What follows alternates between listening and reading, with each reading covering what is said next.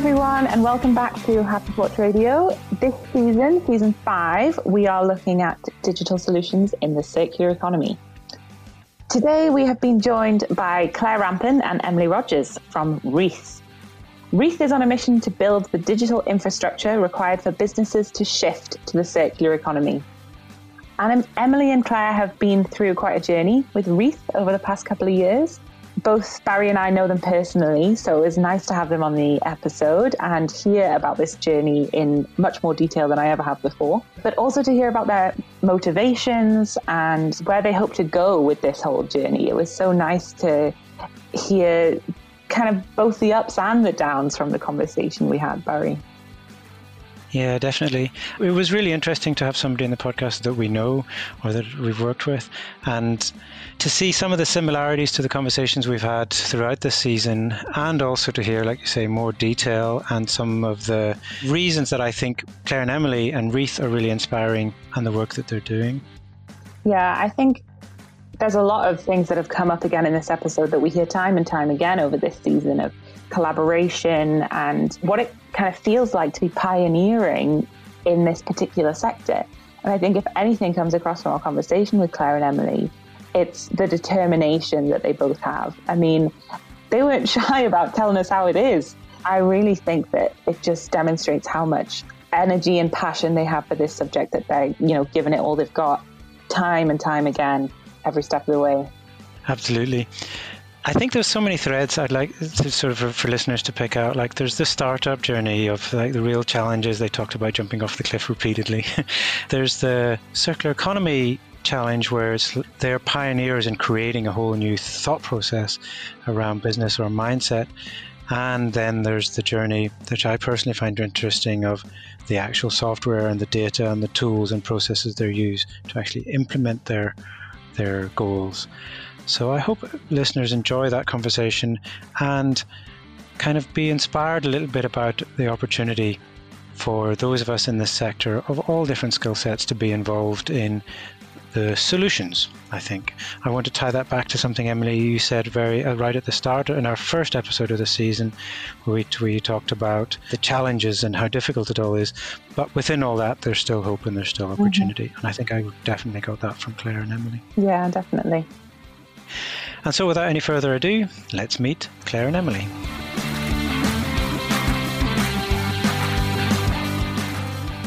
Hi, I'm Emily. Hi, I'm Claire. We co founded a software business called Reath. We build the digital infrastructure for circular systems. That essentially means we help businesses to adopt safe, compliant, scalable reuse systems, reuse systems that are fit for the 21st century. And when we talk about reuse systems, we're looking at reusing things that have typically been single use and sent to landfill. So that might be packaging or PPE since COVID hit, or electronics. Electronics, exactly. Awesome. And welcome to Happy Porch Radio. Thank you. We're glad to be here. Let's go back a little bit and see where, if you can share a little bit about where the journey started. Like, how come you ended up where you are now, starting Reath? we ask ourselves that every day. so Claire and I met at university, and we've been kind of what I would call eco nerd, not so much warrior, just super geeky about different ways that our daily kind of decisions impact the environment. So at university, Claire implemented the first Keep Cup system there, which was what, what oh, a decade ago. Oh my god! And I had been working earlier to get plastic water bottles banned from campus, and we met through a love of the arts, but then really connected over kind of our environmental passion. And we both went into work. Claire went into work for Telefonica. I went to work for a couple of different startups. We both wanted to learn as much as we could about business and really kind of get a strong understanding of what it means to run a commercially viable company. But we found ourselves spending so much of our time still focused on that campaigning element around the environment and what our day to day choices kind of do to support our beliefs.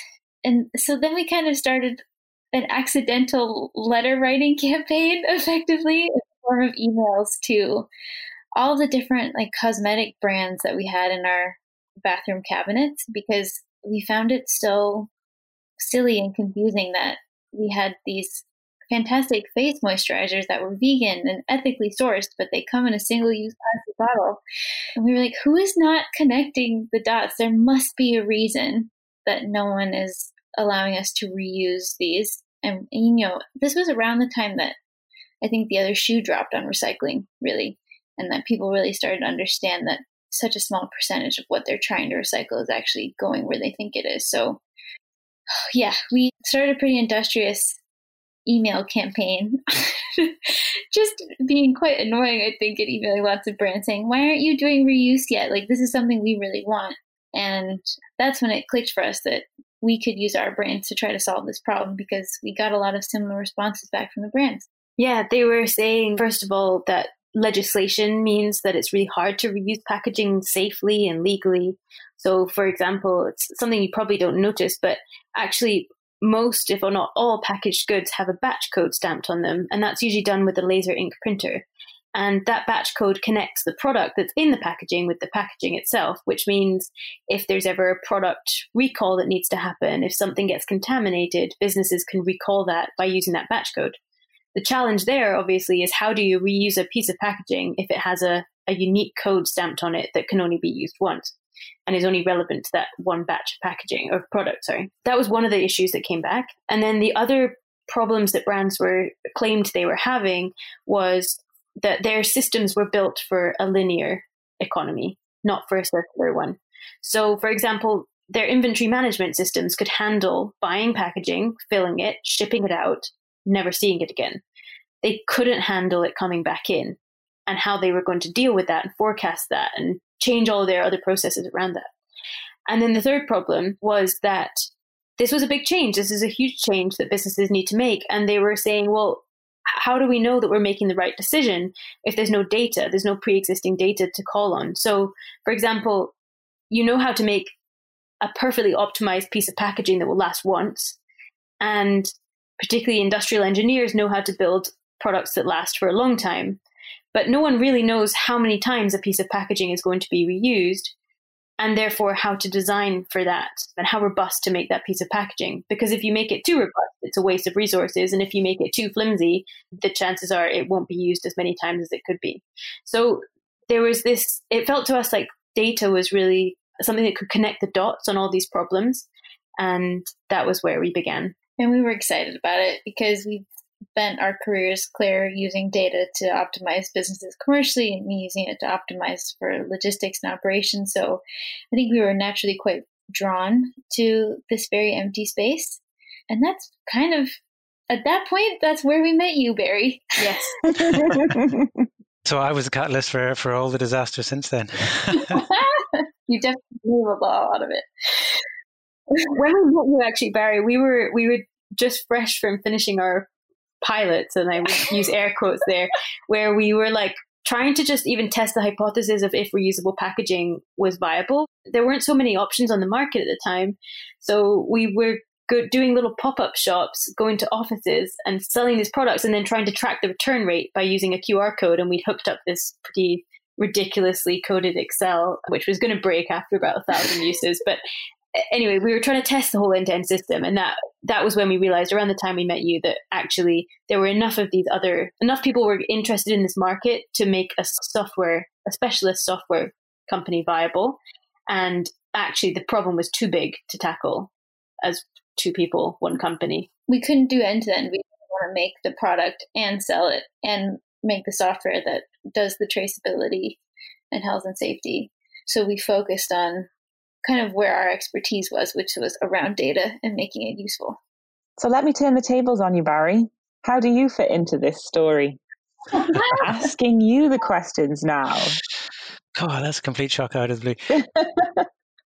I am really interested in that story that Emily and Claire just shared, and I want to go back a few things to what you said as well. But to answer your question to me, well, we build software, so that's kind of when when I met Emily and Claire only met once in person because 2020 has been so bizarre. But I guess really inspired by exactly what we just heard them talk about the sort of trying to genuinely solve a problem and approaching it I really like the fact that you talked about that and you were laughing, Claire, there about the sort of doing pop up stores and trying to validate it. For me, that was one of the things that I, uh, that, that, it's real. You know, it's not just sitting in theory, thinking about something, it's going out and doing in the, to use startup parlance, doing things that don't scale, like, you know, hitting the ground, getting out of the building, all these things that, that you talk about in the startup world. That's about trying to really understand the real world problems and validate it all and then over time getting more and more excited about the work and trying to help out with some of the software part. I don't know if that that's kind of where our relationship built up. Yeah, Barry, you I don't know if you remember this, but over Christmas, literally I think it was the 27th of December, and we were on a phone call co-bidding on a grant because the grant closed in about five days, and we we we really wanted to get some money to be able to work with you properly. And fortunately, we won that grant, and we were able to kick off the first tranche of work to build the prototype. Yes, I do remember that. so I wanted to st- step back before we go sort of into the next step. Uh, one part of this process that I'm always intrigued by is you were describing there having seen the problem and doing this email campaign and starting to understand the problem. But then there is a mental shift, I think, between going, there's a problem to I'm going to be the one to get out and try and involve, get involved in the solution. Did that come very naturally to you both, or is that uh, or how what was that process like? That journey from moving from there's a problem to we're going to try and help solve it. We had both gotten to points in our careers where I think we were. It's not that the work we were doing wasn't engaging. It's just that we were sitting there thinking, "Is this what I want to be using my brain for?" Like we were lucky enough to have really varied careers working with great people that were quite inspiring, and it I think that really challenged me to say, actually, how am I spending my time right now? It's a little bit of an existential, scary question. And Claire, you'd always wanted to start your own business.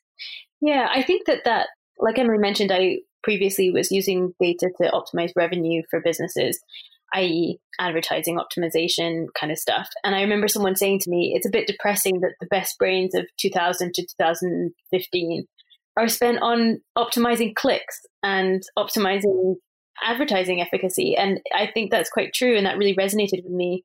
As Emily mentioned at the beginning, we spent a lot of time trying to solve environmental problems. And I always think of the quote, like, if not you, who? Not now. If when. not now, when? And like, I don't think we can sit around here waiting for leadership. I think it's really important if you see an opportunity and you have the drive and the capacity and the privilege to be able to take advantage of that opportunity, then the risk taker in me is like, why would you not? I appreciate, you know, that does take a certain amount of privilege in terms of education, in terms of network, in terms of self belief. You know, those aren't things that everyone, has. in abundance and to a certain extent financial stabi- stability and the ability to save money before you take this kind of a leap um, is really critical.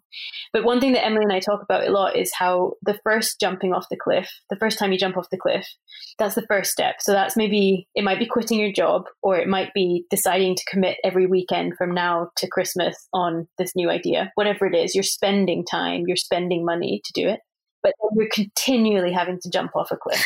Like in your mind that it's just once and then it's all smooth sailing from then.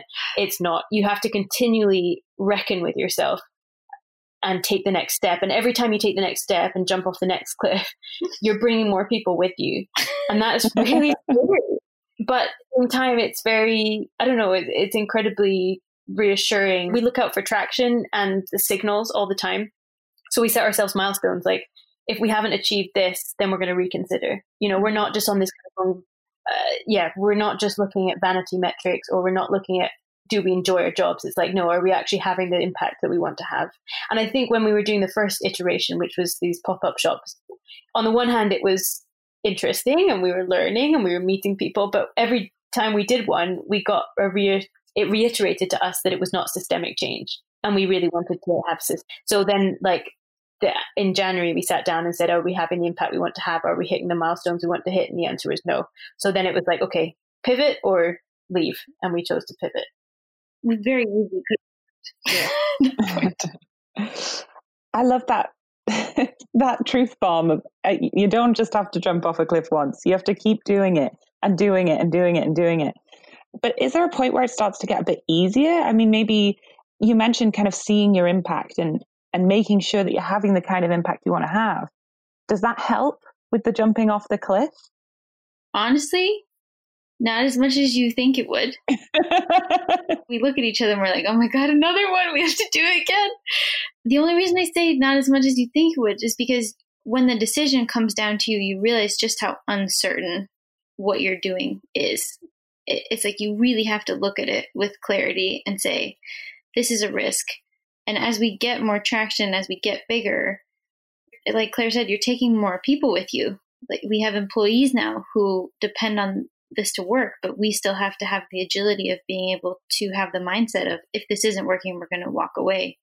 And so I think almost the more momentum you gain and the more stakeholders you gain, it's harder to maintain that exit mentality. And I'm not saying that because we want to get, we want to walk away, but having that as an option, I think keeps us from making bad decisions and keep us kind of pivoting and adjusting and iterating and not just getting complacent. Yeah. You have to stay as agile as you can. But to your point, Emily, it's very easy to fall into the mindset of like, well, if we get this grant, then it'll all be up, you know, it'll all be easy from here. And I think quite quickly you realize that you can never have enough accolades. You can never win enough prizes. You can never have enough customers. Enough customers. You can never have enough in the eyes of your financial stakeholders or mm. impact? Yeah or any impact, of the above? Any of the above. You know this problem isn't going to go away overnight and it's it's brick by brick kind of mentality that you need to have. And so setting your expectations that you know maybe we get this amazing grant. It's not going to change our lives entirely. It's just another brick. Maybe it's three bricks instead of one you know? Like it, very, you have to have this very methodical approach. So i don't want to jump ahead here because there's a lot to talk about but just because you mentioned moving brick by brick and you will never have enough impact, you will never reach enough people, what would it look like to feel like you've accomplished what you want to accomplish? What's the kind of end dream goal that Reath is aiming for? When we pitch, we have a line that says, Imagine a world in which you never have to throw anything away again. Mm. And then I say, that's what we're building. I don't laugh when I do it. that's the like high level. And I, I think for us, you know, we do want to have a measure a measurable impact in terms of diverting billions of items from landfill. But in many ways, it's kind of like every time we have to jump off a cliff, we're measuring it against that next milestone that we wanted to hit. Mm-hmm. So, you know, I think we could both walk away from this really happy that we've built and published an open data standard and we've started a lot of conversations and we've gotten a lot of brands thinking about their impact and really pushing them to analyze the cost of what they do that goes beyond kind of what they currently pay. Our next one is really working with a corporate global partner to get an implementation of this solution in life to really see, like, really put the software through its paces in terms of working at scale and see how we can help them optimize this by putting that data that we're collecting to, to good use and really prove its value. I think that's our next big one. Yeah.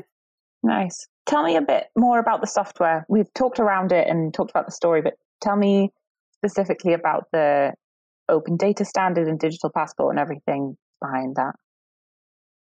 Sure. So our first use case was packaging. And the reason for that is because even if you look on an individual industry level, it's really depressing the amount of packaging that's produced and, and is produced as single use. So, for example, it was 142 billion pieces of cosmetic packaging are produced every year.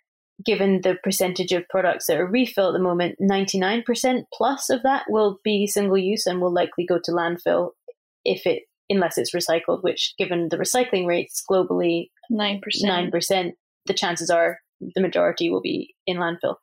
That is an insane amount. Oh. And that's just cosmetics, that's not even food and drink. So wow. it's very, the packaged goods industry is very problematic in terms of its single use packaging consumption. So that's why we were focusing on that industry first. So the software we set out to solve some of the main problems that I mentioned. So we wanted to accurately collect data. We wanted to store critical compliance data. And by that, we mean things like batch codes to enable product recalls and basically keep the consumer safe. And we wanted to also be able to use that data to help optimize the system that the company is operating. So we set about building essentially a track and trace solution, which, if you know much about the Internet of Things, track and trace has been a, is a very fast growing market. It's essentially where you put a machine readable tracker, and that could be anything from like a very passive tracker, like a QR code, to something more sophisticated. In our case, because we're using because we're talking about very relatively low value items that are high volume, we would use a passive tracker that's very cheap. So QR codes is a very good example you put a passive tracker onto your packaging, and then you link that to a unique ID in the Reath system. Then you're able to track everything, all the different steps that that piece of packaging goes through. So you can set that up in our system, and it's completely configured to your system, your processes, and your business. So, for example, if you want to track when it's filled with a product, maybe when it goes out with the customer, maybe once it's come back and it's been cleaned, and you can attribute data to and certain fields of data to those different steps. So you can let the system know what you filled it with, what type of product it was. Let's say it was lavender shampoo, what batch of that product it was. And then you get this really nice digital ledger, which shows exactly what's been in that piece of packaging. You're also capturing the information about when it was cleaned, and you can ascribe data to that. So you might know that it's being cleaned 60 degrees Celsius in a certain cleaning process. And you can start to build up an idea of the reuse rate, so how many times it's gone round and round your system. So that's at the very the very core. We have a lot of exciting yeah, we're building a lot of exciting features in the next few months, in the next year. And the vision that we have is really to build on those data processing capabilities and be able to feed back more information to the user so that they can better optimize their system.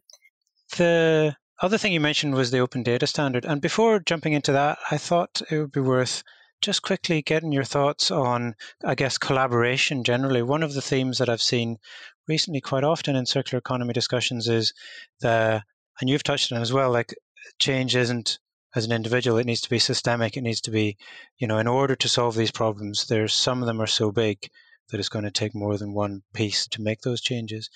So I'm interested in maybe you can just dig a little bit more or explain a little bit more of what you meant by systemic and, and maybe how the open data standard that you mentioned connects to that. Yeah, absolutely. When we say systemic, we're talking about building infrastructure. So we talk a lot about how the world today has been designed and optimized for this like throwaway culture of I can take something, make something out of it, use it, and then get rid of it, quote unquote, get rid of it, because it doesn't go anywhere, really. It just moves out of your sphere. So we wanted to put the kind of technology backbone in place for how the world is going to cope with that getting rid of stage going away properly and it, it coming back in a loop. And we're big believers in collaboration.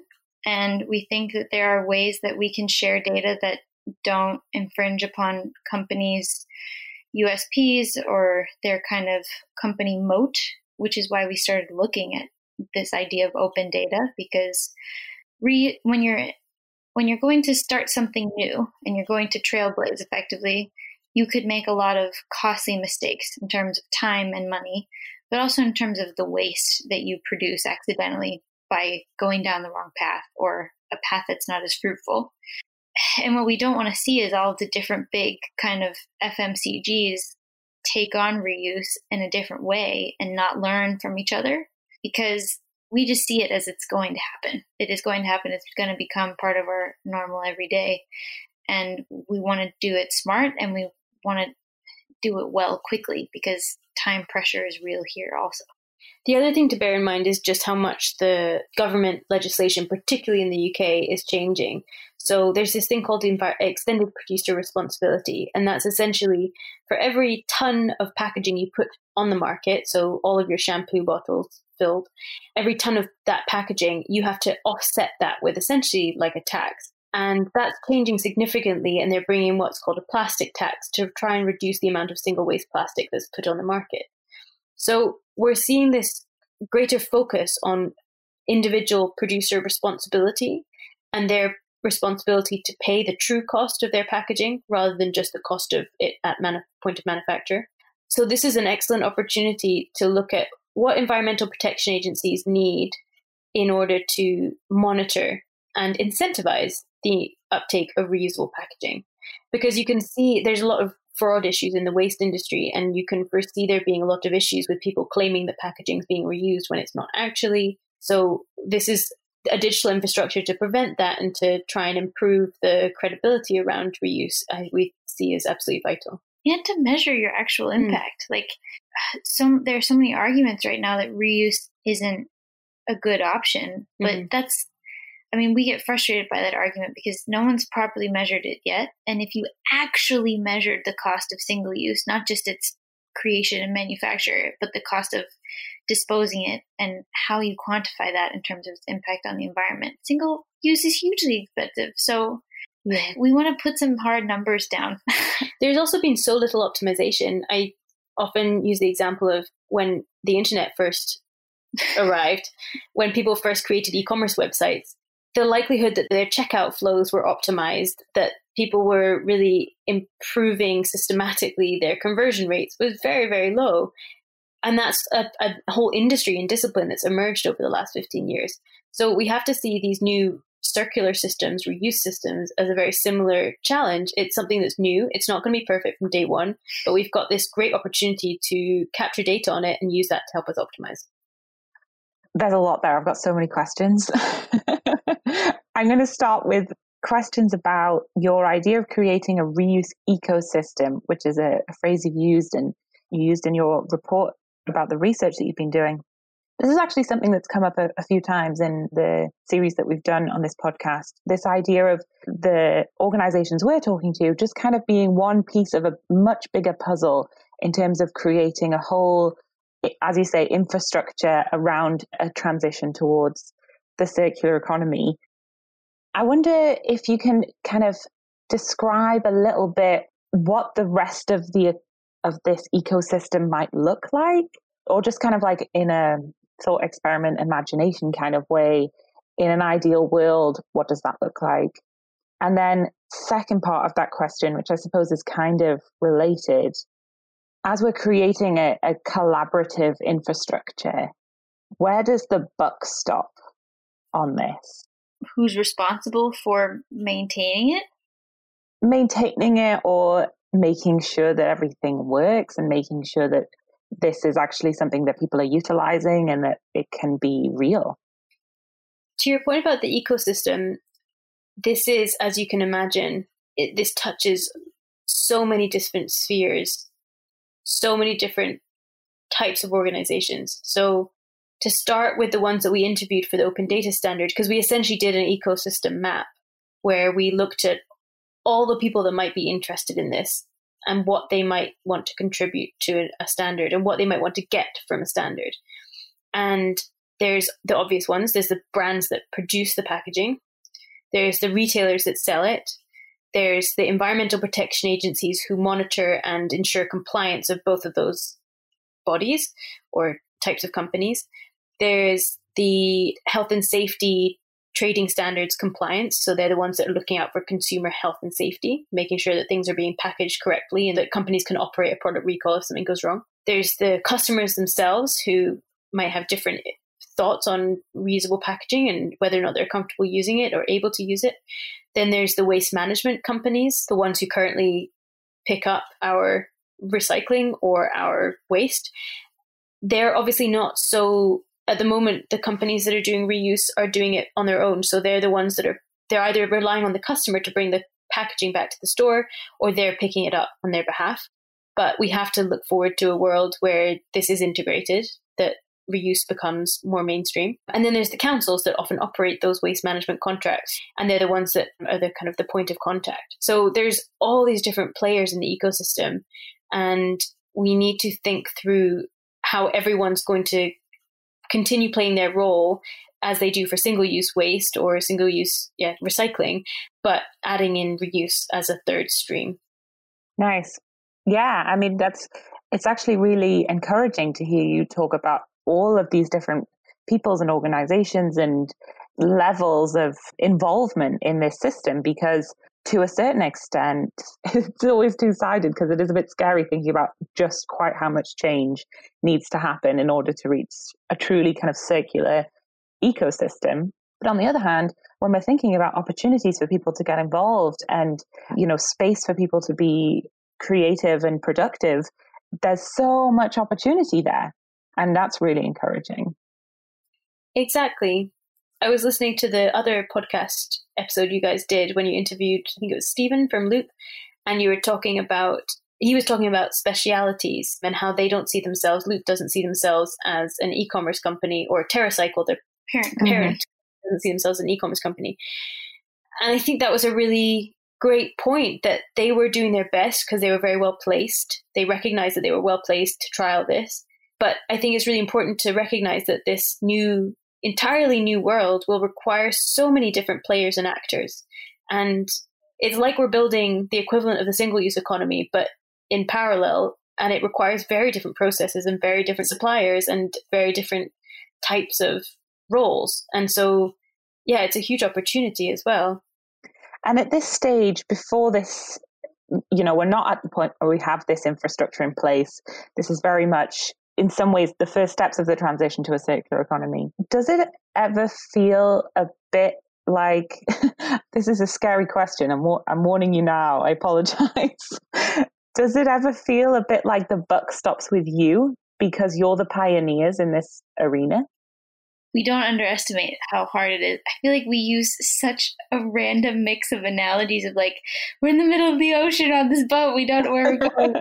we have the mountain and there's no path, or we're driving off road. I feel like we literally use all of them. Every kind of exploratory analogy. I think also for us, we're used to managing projects and kind of, of being a central point of contact within businesses. So we do end up taking on a lot of coordination and we encourage momentum. But I think what we've had to learn, especially in the last six months, is that if a business isn't ready to do reuse, there's nothing that we can say or do that's going to get them there. We find the best collaboration and energy with businesses that share this idea of the future and want to make it happen. And I think right now, what we have focused on is really just getting case studies to show the value that reuse can bring to a business because right now a lot of the big guys just see cost and the value that Reath can bring to reuse. exactly. I mean, I think we would feel a lot more alone. Like, I don't think we could have done this 10 years ago, five years ago, even two years ago. I think we would have been really, really struggling. And because I, I really want to give a shout out to all of the support that is out there for sustainability businesses and on the whole, but specifically around resource efficiency, circular economy, and plastic reduction. It's amazing. And we have been recipients of those types of grants. We've been beneficiaries of this tidal change that we're seeing in public consciousness and government's consciousness around this issue. And I think there, you know, that's where luck comes into it. Also, timing comes into it. It's really important to emphasize that. Just to switch gears a little bit for the last few minutes we have of this conversation. One of the reasons for this podcast season is to talk about, I guess, the role of digital software creative sector, verticals, business, whatever we want, however it's seen. And so I'm interested in well, basically, it's not like you you have all this experience and this knowledge that you're bringing to this role, but it's not like you had built software before. Did you see that as a challenge, uh, or why did you end up with okay, it needs to be software, and you know, and it's going to be this kind of thing? And then, how easy was it to move from that to all the great work you're doing now? We both were very comfortable working with digital products. I think that was a, a, useful background for us to have because although we can't code it ourselves, we kind of understand roughly what we need to consider when we're thinking about designing it and setting it up. But we didn't set out to build a software company. We really were very open to the problem and we were just trying to find the best solution to that. And we're just so aware of kind of the world's addiction to data now.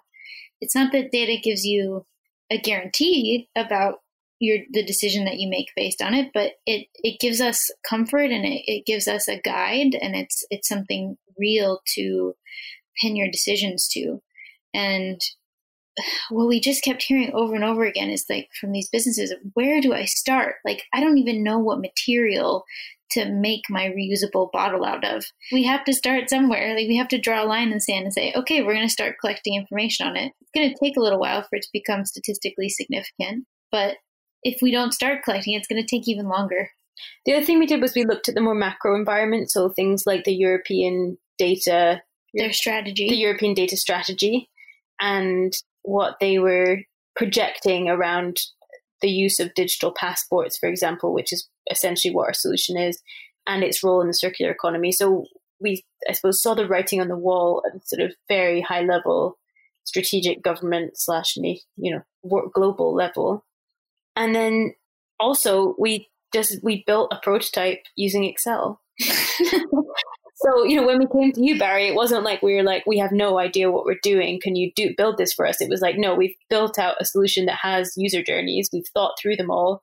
They might not be perfect. They definitely weren't. But can you help us refine this and turn this into a more robust product rather than it being like here's a problem. Can you solve it using software? You know we had a really clear idea of what the software was going to do to solve that problem. And i think that was yeah, because you put the problem first. That was that's the that was really stuck out what you said there, Emily. And unfortunately, I, I, as usual, I could keep talking for ages, but especially about this, where I'm sort of connected and really interested in the work you're doing. But we're running out of time, so I wanted to finish off with a quick question. But before that, just to do to reiterate something I've been trying to say in a couple of episodes, recent episodes, the reason for this season is about sharing the sort of amazing work that people like Reath are doing and I guess to kind of demonstrate the opportunity or the need for people who work in software, in creative, thinking about the amazing team that Claire and Emily are building, product management, design, UX, in terms of individual opportunities, but also as businesses that provide services. I think there's a huge opportunity for us as a sector to be part of this journey by helping the people who are actually, you know, where the rubber hits the road, like Reath. So, just to finish this off, Emily and Claire, two quick questions. One, you've talked a little bit about the vision or the future of, I guess, the sort of the dream for the future. But what are the immediate next steps for Reath? Where are you going next? And then, for people who want to find out more about that journey and more about the work you're doing, where should they go? Great question. Claire and I just looked at each other like, what are we doing next? we hear and we see that businesses, especially the larger ones, want to try reuse. They want to put their toe in the water. And Innovate UK as a government funding body have a have a great opportunity, a few coming up this year that we're building consortiums for, so teams for to tackle and bid for that funding to not only de-risk the project, but also kind of I think there's something about the Innovate projects that make you really think through the mm-hmm. concrete steps that come next. So they're a great kind of discipline to put yourselves through. Mm-hmm. So that's kind of our next big thing over the next quarter. Yeah, and we're focusing on packaging for those, but we didn't really talk about it much. But one of the things that we did do after COVID hit was we won a grant from Innovate UK to apply our system to personal protective equipment. So, working quite closely with the NHS, we designed a system that could work for reusable masks, aprons, that kind of thing in hospital or medical environments. And so we're releasing that pilot next week, which is really exciting. We're not too sure, you know, the the pandemic has been a surprise to us all. We have no idea how it's going to shake out. We have no idea what the world's going to look like when it's quote unquote over. But that has been a fascinating project and really shone a, a light on an industry that was very reliant on single use and therefore very vulnerable to disruption of supply chain, as we saw earlier in the year our focus is very much on packaging, but with these sort of um, other opportunities, other opportunities to demonstrate where circular systems can be run safely com- in a compliant way and digitally at, at their core. Um, yeah, and we are at Reath ID. So if you have questions for us, it's Claire at Reath.id and Emily at Reath.id. And you can follow us on LinkedIn at Reath reath.id and on Twitter at reath.id. Awesome. Thank you so much. We'll share all those links as usual on happyporchradio.com. Thank you so much, Emily and Claire, for coming and joining and sharing all about Reath. Thanks so much for having us. And Barry, you know this, but we absolutely love working with you and Happy Porch. It's been the best partnership we could have asked for. Yes. Awesome. Thank you so much. That's the perfect way for us to finish. Thank you. Thank you. You can find notes and links from this episode, plus a full transcript at happyporchradio.com. If you are enjoying the show, please take a moment to give us a positive review on your favourite podcast app. Thanks for listening to Happy Porch Radio.